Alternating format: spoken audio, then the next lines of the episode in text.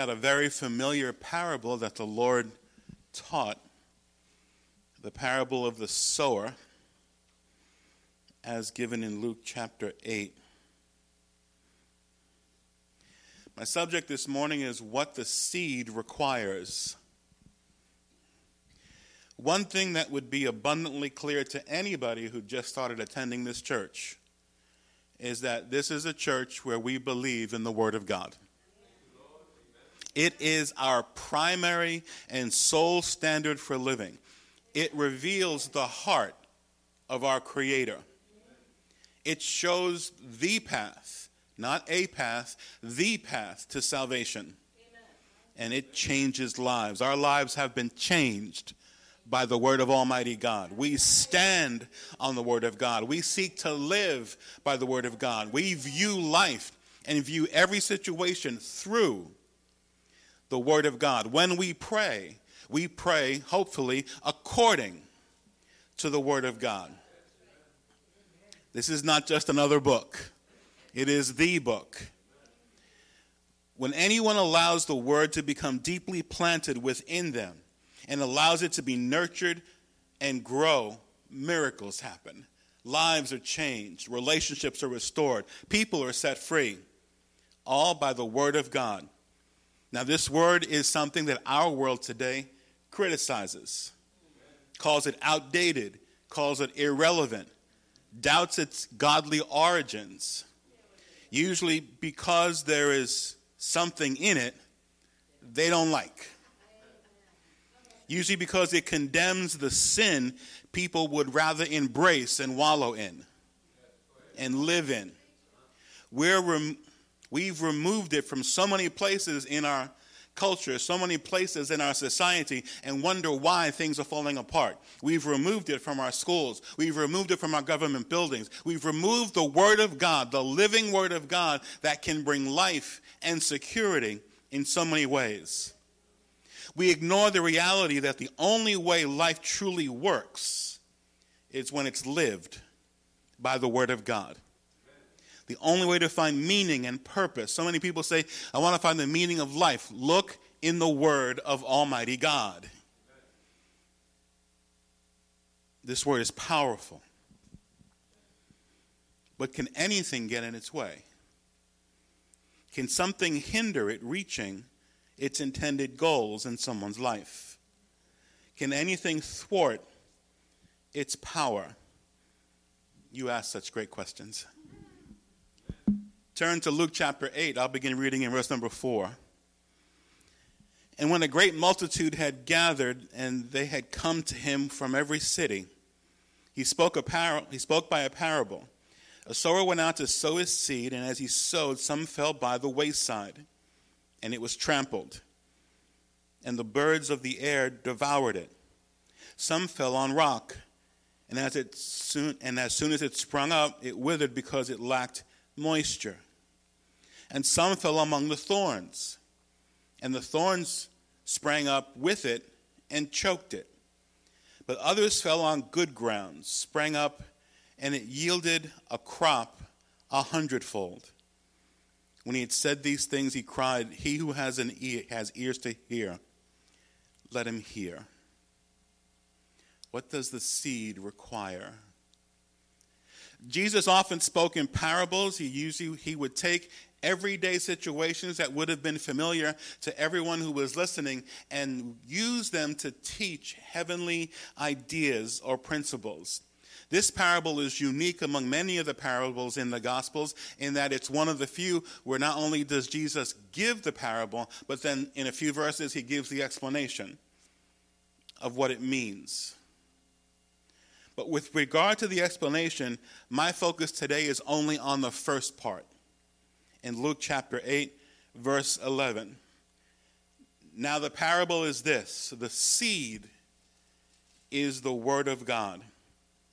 The testimony of my life is that this book, this word of God, has unparalleled power. I love our times at the altar. I love our times of worship. My Christian life would be nothing without the Word of God. James chapter 1, verses 21 and 22 say, Therefore, lay aside all filthiness and overflow of wickedness, and receive with meekness the implanted word, which is able to save your souls. But be doers of the word, and not hearers only, deceiving yourselves. This word has power to transform a life from sin into life everlasting. 1 Peter chapter 1, beginning in verse number 22. Since you have purified your souls in obeying the truth through the Spirit in sincere love of the brethren, love one another fervently with a pure heart, having been born again, not of corruptible seed, but incorruptible, through the word of God which lives which, which lives and abides forever. This word is incorruptible. We believe in this book. We believe in this word. Why do we place so much value and importance on it? Hebrews chapter 4, verses, verse number 12.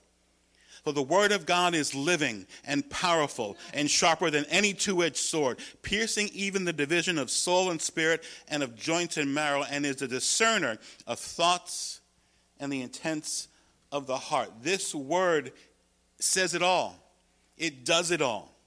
The word of God is vital for our growth as believers. There is no growing without us getting deeper and going further in the Word of God. We need to worship.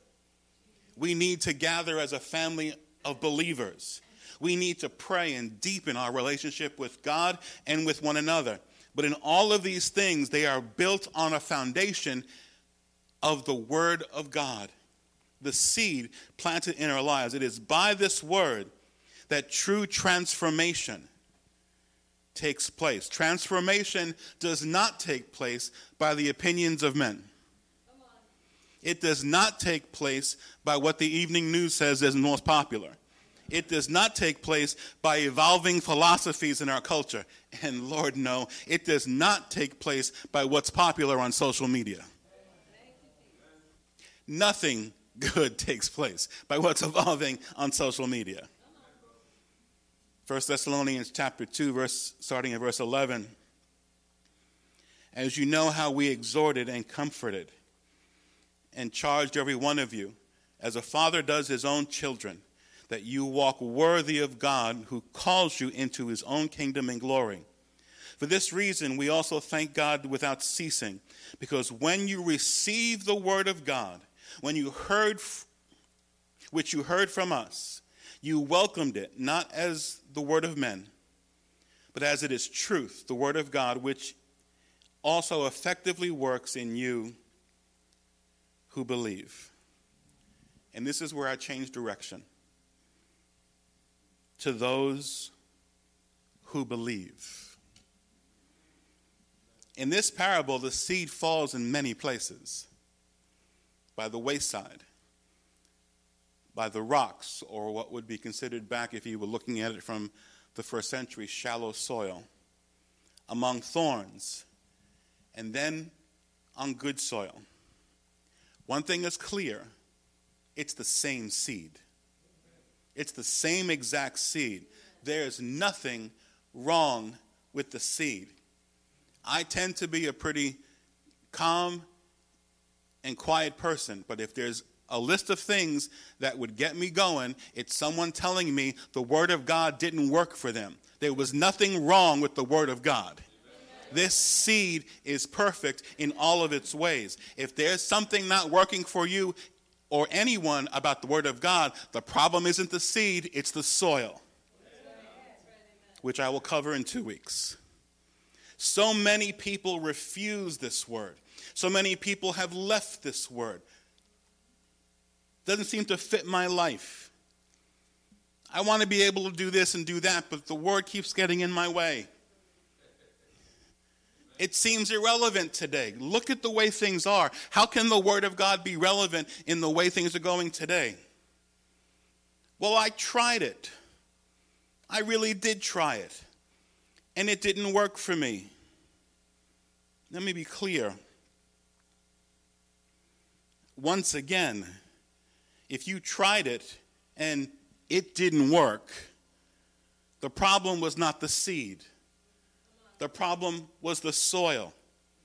There's nothing wrong with the Word of God. There never has been anything wrong with the Word of God, and there never will be anything wrong with the Word of God. It is we that have to align our lives with the Word of God, not the Word of God that has to be adjusted to fit our ever shifting culture. It is we that have to change. It is we that have to submit to the ideas and principles of the Word of God because we believe this Word is perfect in all of its ways. There is no modifying the Word of God. And there is definitely no improving on the Word of God. We need to study it, and we need to study it properly and honestly so we can discern its actual meaning. But God's word is the final word. It doesn't matter what part of society we're looking at, it doesn't matter what issue we're talking about. God's word is the final word. Matthew chapter 24, verse, 20, verse 35. Jesus says, Heaven and earth will pass away, but my words will by no means pass away. This word's going to outlive us. It's going to outlast us. It is living and alive. Now, I don't often do this, but I'm going to vent a little bit. Because there is a line of thinking that just really is dumb.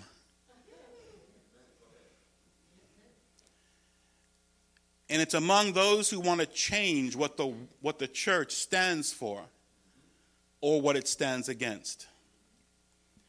Now, I understand from an emotional perspective the idea of wanting to be loving and accepting of people. And let me be clear every single person is deserving of respect and dignity. It doesn't matter how wrong they are in other areas of their lives. But it seems so many, and I'm going to talk about the church now, specifically in the church, in a desire to be loving and accepting, have extended this notion of embracing certain things. And my focus today is going to be on same sex marriage. They want to focus on that. And again, the motivation is to be loving and accepting. There's nothing wrong with wanting to be loving and accepting. And what part of their argument that just drives me up a wall is they come back at me and say, well, Jesus never condemned it. You look in the Gospels, it's, he didn't even talk about it. Hmm. Okay. Technically, while you're right, he didn't address it. What Jesus, first of all, did do is repeatedly affirm the authority of the Old Testament scriptures. And the Old Testament has plenty to say about this issue.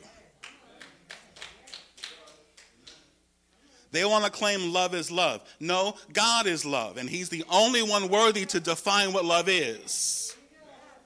Then, and again, they state that Jesus Himself never rose up and spoke about this practice. But Paul did repeatedly throughout his letters to the church at Ephesus, to the church at Rome. And as I mentioned, the Old Testament, it didn't debate the issue, it made it clear. Also, if anyone wants to truly do the research, which very few people do, there is no historical evidence whatsoever that the first century church or first century Judaism tolerated anything related to homosexual practice for me, there's a deeper issue here.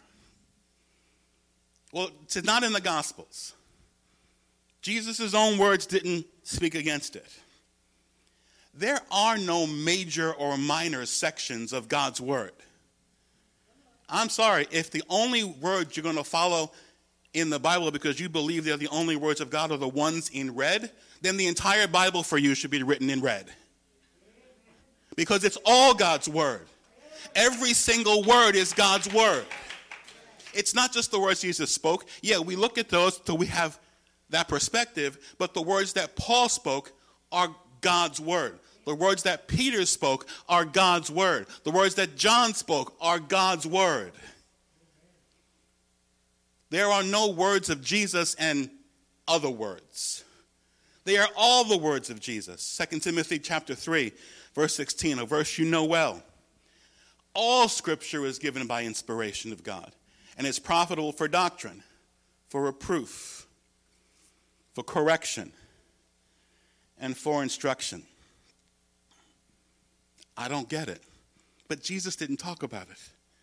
Yeah, but the people he inspired did. The people he filled with his Holy Spirit did. And we need to understand this is all God's word. So if it's not working in our society, if it's not working in our culture, the issue is not the word. The issue is not modifying how we see it. The issue is not putting it in a different frame. The issue is the soil.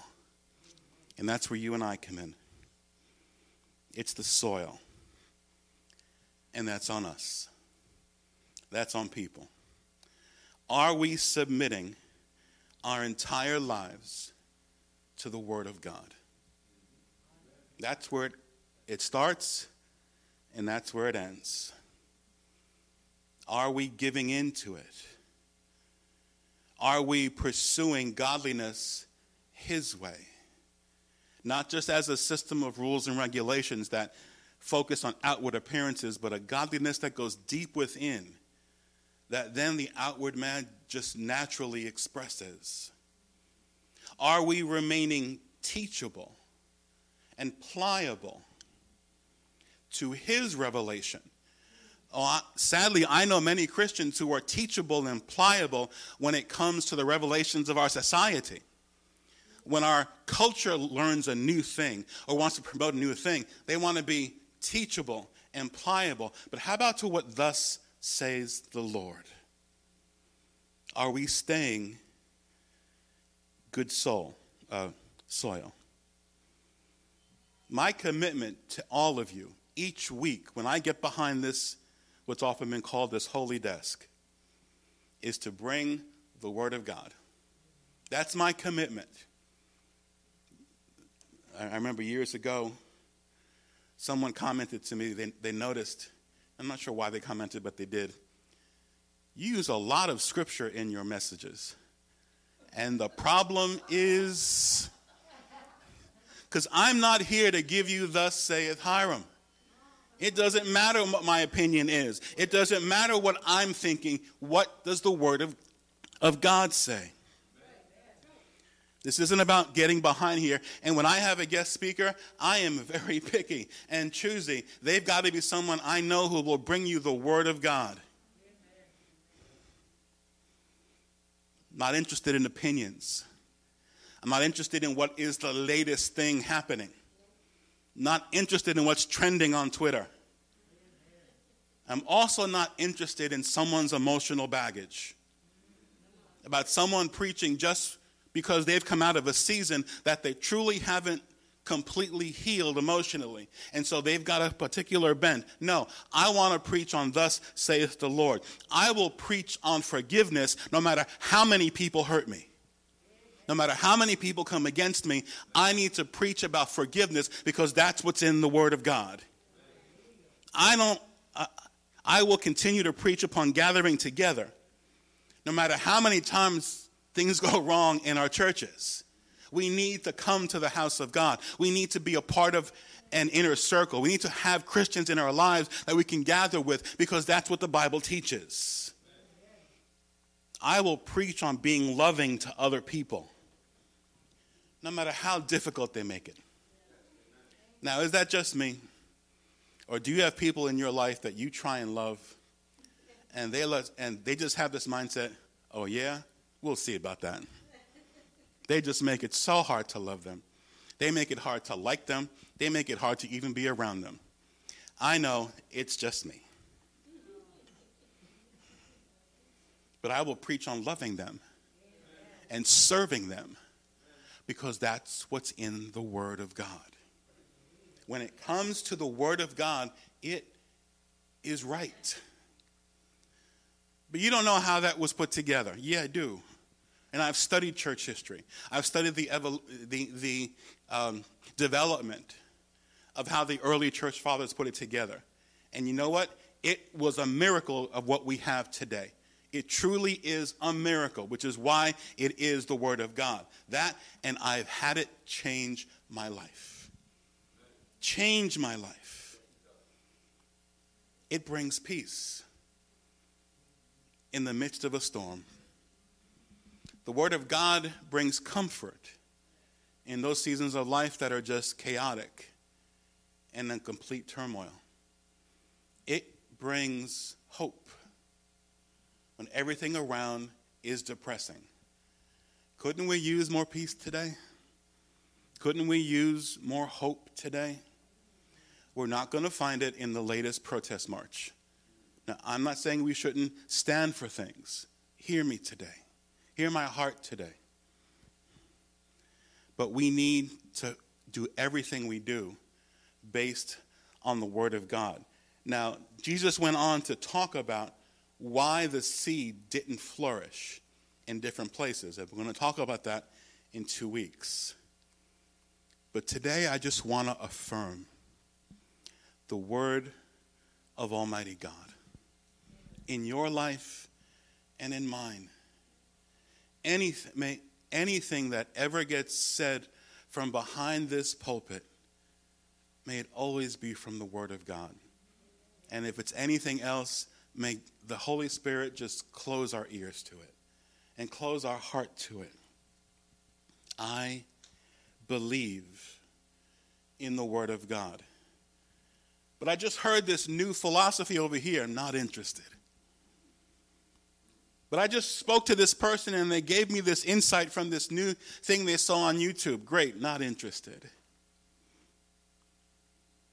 But I just found this new principle of, of, of approaching relationships, and I found one that has worked for centuries. It's in the Word of God. His Word is alive, as the writer to Hebrews said. It can discern between truth and nonsense. But if it's going to have its way, it needs to fall on good soil. And that needs to start with us. I am praying, as I know many of you, that this coming summer would be an amazing summer for our church as far as outreach. And I have a couple of ideas I'm batting around. And we're going to, in anything we do, proclaim the Word of God. So we need to be praying now for the soil it will fall on because there's nothing wrong with the Word of God. Whatever we proclaim, it if it's the Word of God, it's going to be awesome. But awesome when it falls on rocks or falls by the wayside or falls among thorns doesn't produce fruit. We need it to fall on good soil. And before we start judging other people about the soil in their lives, we need to check our own. Psalm 139, verses I know you know well. Verse 23 and 24 Search me, O God, and know my heart today.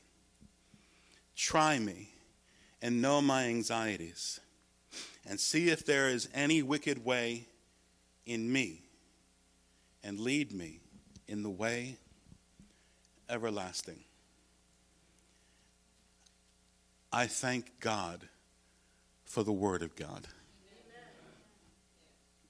Otherwise, we'd just be a bunch of people walking around with a bunch of opinions. And we would have in the church what we have in society a mess. And when we have a mess in the church, my experience has been it's been places where we have drifted from the Word of God. Whenever I talk to a pastor that's sharing with me something about a, a, situation that's going on in their local congregation and things that aren't going right, and they'll explain some of the difficulties and some of the challenges and even some of the clashes that he's seeing, he or she is seeing among the members. I listen. And eventually, I'm trying to see where did they drift from the Word of God. Because the Word of God talks about unity. The Word of God talks about giving preference to others. The Word of God talks about loving one another, caring for one another, praying for one another, encouraging one another. Nowhere in the Word of God does, is the church encouraged to beat up on one another. The Word of God has the answer. Yeah, but you know, it's such an old book. I've heard that.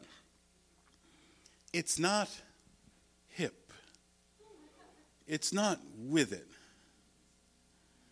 It's these old books with these old bindings and just isn't today. It's today. It's yesterday. It's forever.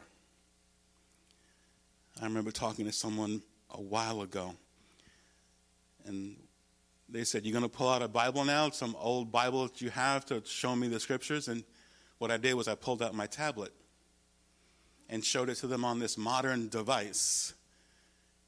And for some reason, they listened. So, you know, I don't have a problem with trying to get the Word of God into people's mindsets with whatever weakness they have at the moment. I want them to be able to see the Word of God.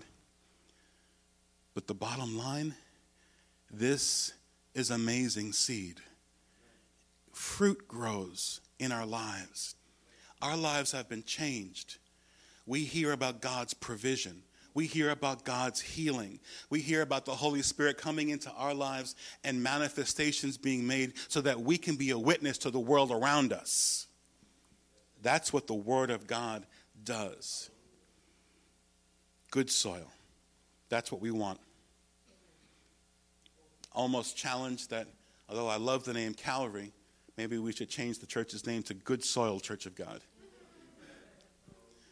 So that can be a tongue twister if you say it fast. Good soil. Yeah, no, we want to leave it Calvary. I don't know where you are today, whether you're here or listening to me on Facebook Live.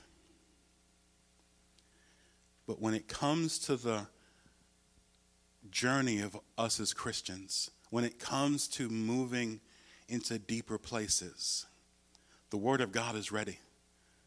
God is ready with His Word to take us to infinitely deeper and amazing places. The issue is not the Word, the issue is not God's willingness, the issue is the soil, which we'll talk about in detail in two weeks. So, wherever you are, search me, O God, and know my heart. Try me. See if there's any wicked way in me it's too easy for me to point to, Lord, look at the wicked ways of everybody else. See is that if there's any wicked way in me, and lead me, Lord, into the way everlasting. And I'm telling you right now, when He leads you into a way everlasting, it's going to involve the Word of God. Stand with me, please.